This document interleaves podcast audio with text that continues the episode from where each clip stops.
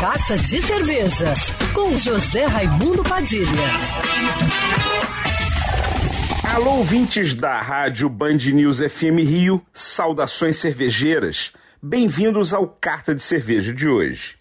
Em tempos de pandemia, onde as viagens ainda não voltaram a ser comuns como era antes, aqueles destinos mais próximos acabam sendo uma opção viável para você fazer um passeio seguro sem precisar se aventurar por aglomerações em salas de espera de aeroportos ou rodoviárias.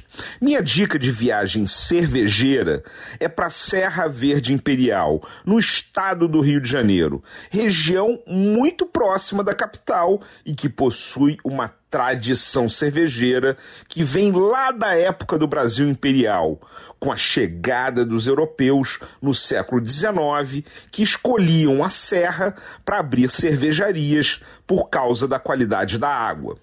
Atualmente, além das cidades mais concorridas como Petrópolis e Teresópolis, municípios como Guapimirim e Nova Friburgo estão cada dia mais fortes na produção de cervejas artesanais, oferecendo opções para você beber cervejas frescas que não chegam no Rio ou que são muito difíceis de encontrar por aqui.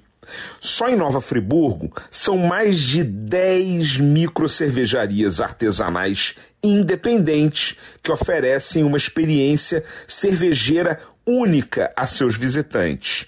Cervejarias como Angels and Devils, operada apenas por mulheres, que acabou de ganhar medalha com a sua Pilsen no Festival Brasileiro da Cerveja desse ano, ou a Hans, que fica em Lumiar e completou 10 anos em 2019.